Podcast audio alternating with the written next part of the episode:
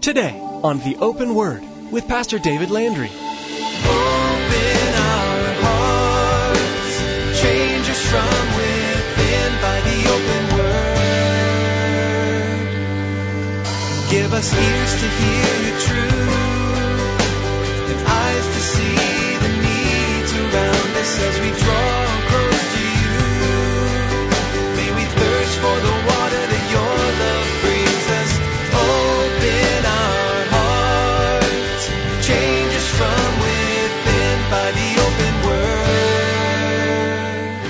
I don't care if the world never knows your name. The most important thing is that the Lord Jesus knows your name.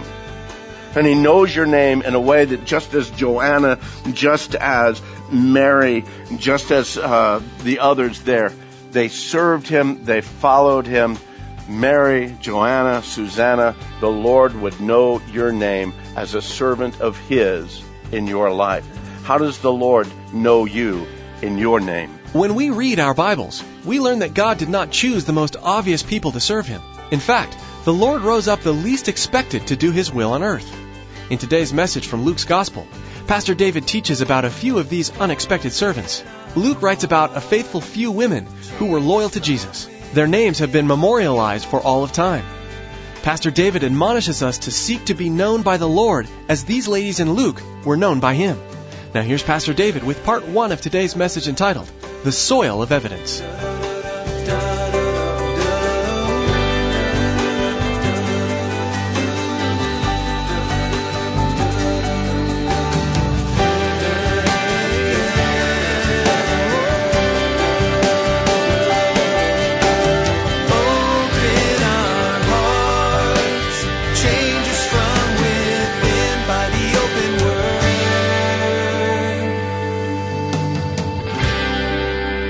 You ever think very much about the people that God uses? I mean, let's look back at it for a minute. Uh, we're we're in the Gospel of Luke uh, in in chapter eight. That's where we're going to be today. But I I want you to take a moment to think back of the people that God uses. I mean, we can go back to the Old Testament and there's quite a few characters back there. I, I think real quickly of uh, Elijah, the prophet, that mighty man of God that uh, on that day on Mount Carmel meeting 400 prophets of Baal. And again, he, uh, the, these, these prophets of Baal, they're wanting their God to answer and come down and burn up their sacrifice. So they're yelling, they're screaming out for hours and hours and hours. Their God is not doing anything. They're cutting themselves. They're screaming. Nothing is happening. Suddenly it's Elijah's turn, the prophet of God. He comes up and he tells them, okay, let's get some water on my sacrifice. Okay, let's put some more water on this sacrifice. Okay, let's get some more water on this sacrifice. He fills the thing and trenches around it with water. And then he prays a very simple prayer that God would come and receive that sacrifice. And bam, fire came down from heaven, not only devoured the sacrifice, but also devoured and sucked up all of the water around the place. And then they slew those 400 prophets of Baal. A mighty man of God. And then shortly after that, one woman spoke a couple of words against him if I don't have his head by the end of today. And so what happened to this mighty man of God? He beat feet and headed to the mountains. He ran away. This mighty man of God that withstood 400 prophets of Baal. And one woman says, I'm going to have your head, son. Ladies, you've got powerful voices out there. We can go on even further into the uh, Old Testament. We look at guys like King David, man, the the apple of God's eye, a man uh, that God said he's a man after my own heart.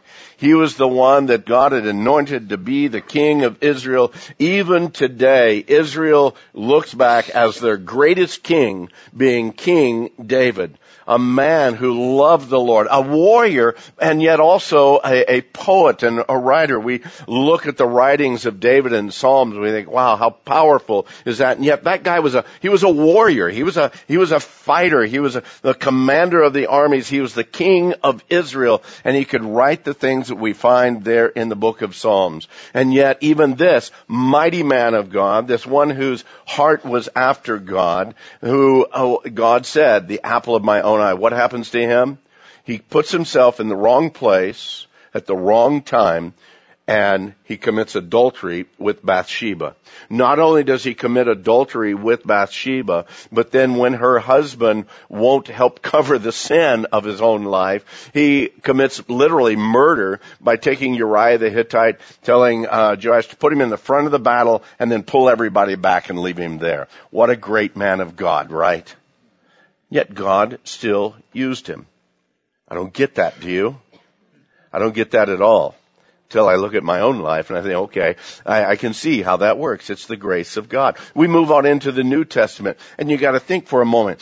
These 12 guys that are following around with Jesus the 12 apostles, the ones that he's going to say, okay, now you take it and go with it now. I'm going back to the Father. It's going to be up to you. Well, one we know is a traitor right off, but at the same time, you need to understand that all 12 of those guys had been with Jesus for many years, those three years, three and a half years. Most of them were there during most of that ministry we see these men being the ones also that get sent out on mission, that Jesus sends them out and he says that in my name you'll cast out demons. In my name you'll heal the sick. In my name you'll even raise the dead. And they're blown away by this. You need to understand who was there with that group that went out? Also Judas at the same time. Judas. But Judas isn't the only one that's a little questionable of character. You've got to realize that among those 12 there are also a couple of the guys that they called zealots. You know what a zealot is? A zealot at that point in time, they were the ones, they were ready to pull a sword and take the head off of any Roman at any point in time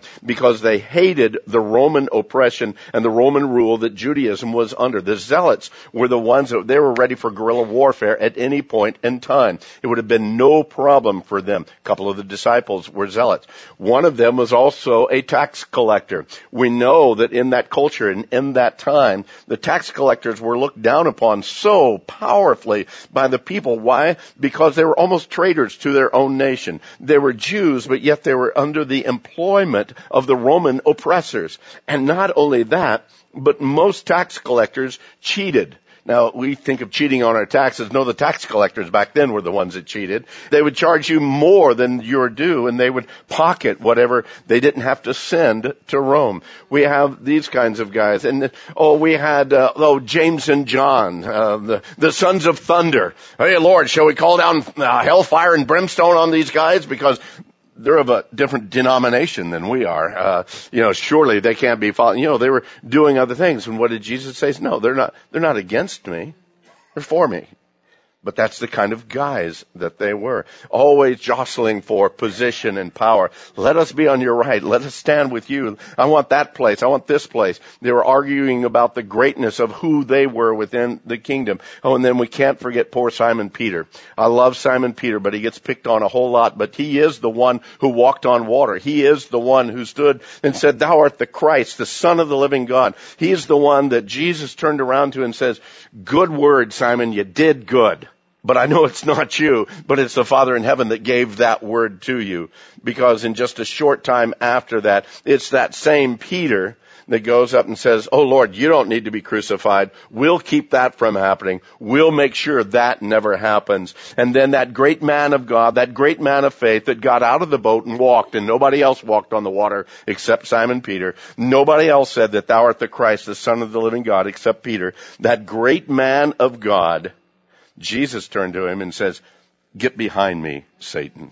You don't want Jesus describing you in that kind of term. Amen. Amen. And yet God used these men. He used these men for his glory, for his honor, for the birthing of the church and for the edification and the growth of the church. God uses frail, fragmented, fractured, stained people for His glory. He's not waiting for perfection.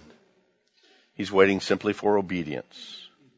We were, we, we've all got stains. We've all got chips. We've all got holes in our character. As, as good as some of you are, truth be known, there are situations, there are issues in every one of us that still need healing, still need deliverance, still need renewal in our lives. And yet, you know what? God can still use us if we're simply willing to be used. I'm going to look at some situations as we look in Luke chapter 8 of people that God uses. You're going to have to listen quick because of the time. So in chapter 8, beginning in verse 1, we read these words. And now it came to pass afterward that he went through every city and village, preaching and bringing the glad tidings of the kingdom of God. And the twelve were with him and certain women who had been healed of evil spirits and infirmities. Mary called Magdalene and out of whom had come seven demons. Joanna, the wife of Chuza, uh, Herod's servant or steward, and Susanna, and many others who provided for him from their substance. We see here women that, that are mentioned, these three women, women of both uh, uh, high estate as well as low, women of means as well as probably women that simply had nothing else other than just simple ability to, to serve. I can, I, I can't do anything else, but I can perhaps cook a meal. I, I, I can't do anything else. I don't have any money to give, but at least I can serve in an area. These women followed the Lord, followed His disciples out of love, out of devotion, out of that heart of gratitude gratitude for what the Lord had done in their lives and for who He was in their lives. Some of them had been healed of infirmities. Some of them had been healed of sicknesses, diseases. Some had been released from demonic possessions. Such was the case with of Mary of, of Magdalene. Mag, Magdala is where she's from, a little village not too far from Tiberias. We, we find Mary's devotion to the Lord really to be exemplary. Uh, so so much so that we've many have tried to say that there was this thing going on between Mary and Jesus, and some have even said, well, Mary Magdalene and Jesus were married and they had children. What a bunch of garbage. This is a woman who had been touched by God, and because of her love for the Savior, forsook everything else, like the disciples did, and followed him just in a heart of service. This woman who desired to serve the one who at once became her deliverer, her redeemer, and her Lord. She was fully and completely devoted to Jesus. Above all the other women, she was the one that was at the crucifixion. She was at the burial. She was there in those early resurrection morning hours where they came to take care of the body of the Lord. And according to the biblical records, she was the first one to see and to speak to the risen Redeemer. Luke speaks next of Joanna, the, the wife of Chuza, Herod's servant. She was among the women, again, that were either healed or delivered of something. We don't know. All we know is just her name there. Uh, we do know that her husband uh, was Herod's servant, and Herod Antipas, he was the king ruling over Galilee. Anyone serving in that court was subjected to all of the wickedness, the grossness, and the perversion of Herod's court. Chuza was his main servant, serving there in that household. And apparently, during that time or during that culture, he was known well enough by Luke's first audience, so that Luke could say, "Oh, that's Joe." Joanna, you remember, uh, Chuza, Herod's servant, his wife, and you would remember that because you lived in that culture and you knew that. For us, it's not a whole lot of information for us other than to know who the name and, and what his position was. We don't know if he was a believer or not. We don't know if he was alive or dead at this point in time or not. If he had passed away, that would have definitely given Joanna the opportunity to be able to follow the Savior fully. As a steward there in Herod's court, he had the responsibility and very possibly a, a well rewarded position. Some say that the, the stewards were slaves, but when you're a steward in Herod's court, it's probably a, a better standing that you might have. If truly he was an employee rather than just a slave, Joanna might be a woman of, of wealth and influence, and yet she's following the Savior, walking with him, ministering and serving to him. Joanna's faithfulness was such that she was still a follower along with Mary Magdalene and Mary the mother of Jesus and other women on that resurrection morning when they went to the empty tomb and they were the ones that ran back and told the disciples that the Lord had arisen. She was a woman of devotion, a woman of commitment, a woman of a servant's heart. The only other woman that's named here is Susanna. And this is all that we know about her. This is the one and only mention that we have about Susanna in the entire Word of God. However, I wonder if perhaps she was so well known among the Lord's followers of that day that again, all Luke had to do was mention her name and everyone would have known her. They would have known about her commitment and devotion to the Lord. It's, Joanna was with them during that time. It was during the Lord's ministry. You remember that's Joanna that was with him. And everybody was, oh wow, she was there that early on. They would have known who she was. I believe because of her reputation. If we were to mention names today like Billy Graham, how many of you know Billy Graham personally? Okay, none of us, but you know who he is. And so when we simply speak his name, you're familiar. C.S. Lewis, some of you have read his writings. None of us know him personally, but we could speak of C.S. Lewis and many within this hearing would know and understand who he was. So I believe in the same way, Joanna had a reputation among the believers. We now in the 21st century don't know a whole lot about her don't know anything about her background, what was going on in her life. But let me tell you this, the Lord Jesus knew her name. The Lord Jesus understood who she was because she walked the path with him. She ministered to him, even to the point of his burial and at his resurrection. She was there. And beloved, I don't care if the world never knows your name. The most important thing is that the Lord Jesus knows your name and he knows your name in a way that just as Joanna, just as Mary, just as uh, the others there, they served him, they followed him. Mary, Joanna, Susanna, the Lord would know your name as a servant of his in your life. How does the Lord know you in your name? It says, Mary, Joanna, and Susanna, many others provided for him from their substance.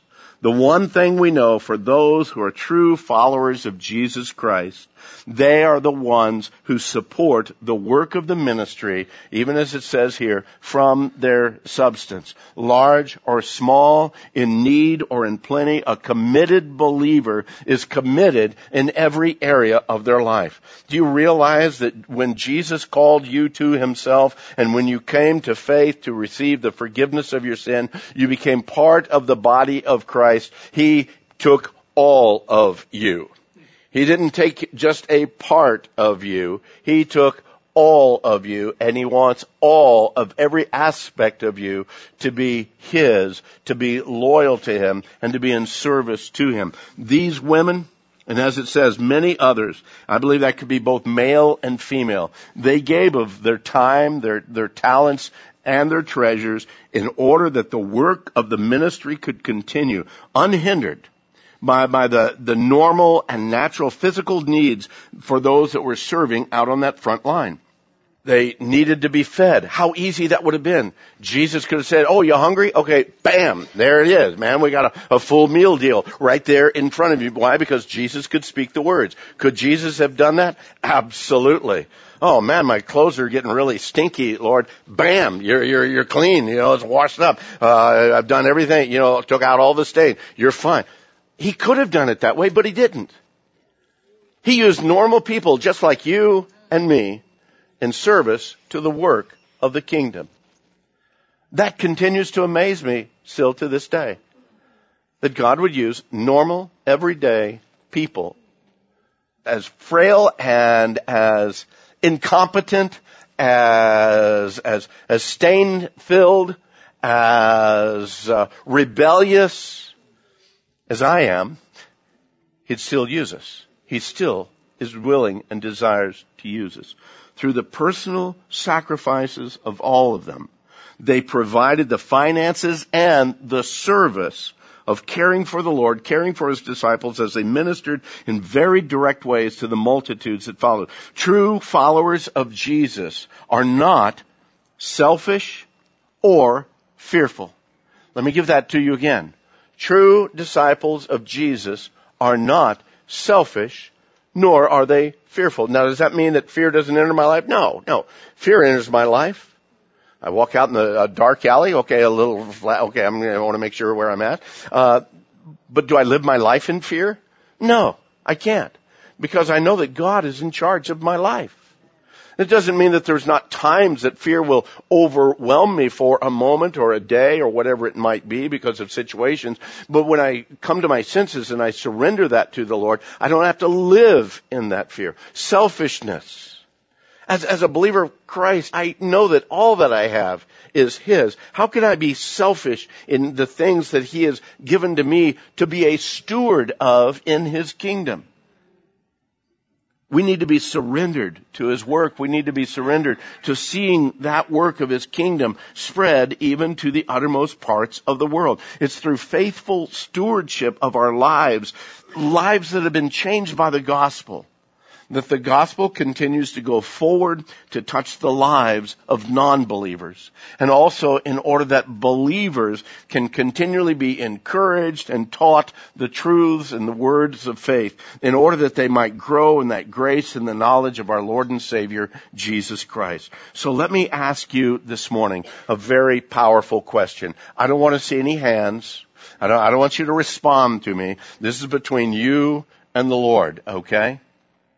If the gospel message and the work of ministry depended upon individuals and families who gave and served just like you give and serve, how strong would the kingdom be?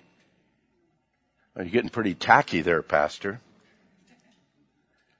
If the work of God's kingdom depended upon the faithfulness of individuals and families like you in your faithfulness and dependence?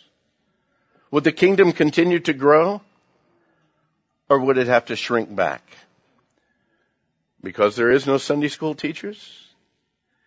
Because there's not the ability to be able to reach out in Jesus' name in areas of, of, of ministry?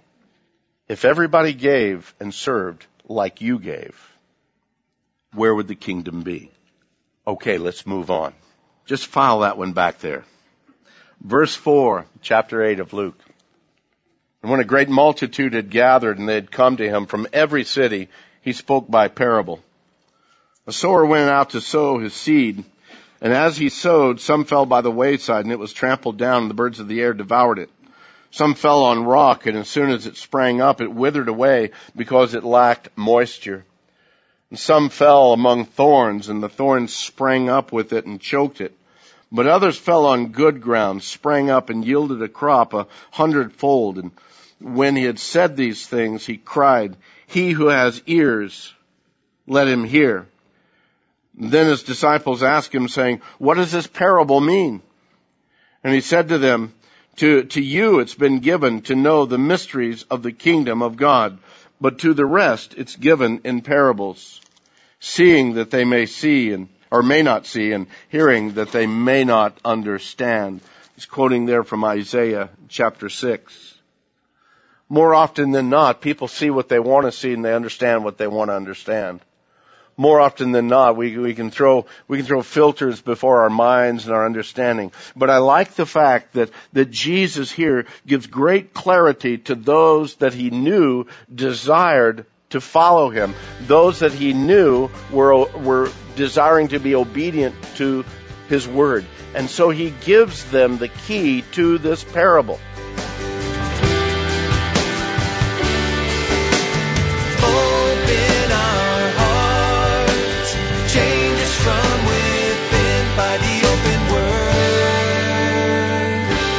We can all remember the marketing campaign, WWJD. What would Jesus do? While this became somewhat cliche, the concept behind it is crucial. In each and every circumstance, we need to consider not only what Jesus would do, but what he did do when he was here on earth. As Pastor David teaches through the Gospel of Luke, we'll see exactly what Jesus did. We're sure today's message has been a blessing to you. Maybe you'd like to get a copy of today's message. Here's Tracy with all the information you need. Life these days moves fast. From one appointment to the next, most of us race through our days with blinding speed. Those in between moments are great opportunities to connect with God by hearing from Him. To hear more encouraging words from God's Word through the ministry of Pastor David, go to theopenword.com and click on the teachings page. Thanks, Tracy. Again, to secure your own copy of today's message, simply log on to theopenword.com and select the teachings page. You can also give us a call if you'd like. That number to call is 520-836-9676. That's 520-836-9676. Another option to get in touch with us is to send us an email. Our email address is info at theopenword.com. Once again, you've been listening to The Open Word with Pastor David Landry of Calvary Chapel in Casa Grande, Arizona. In the next edition of The Open Word, David will continue teaching through the Word of God. So please make plans to join us again, and may God richly bless you.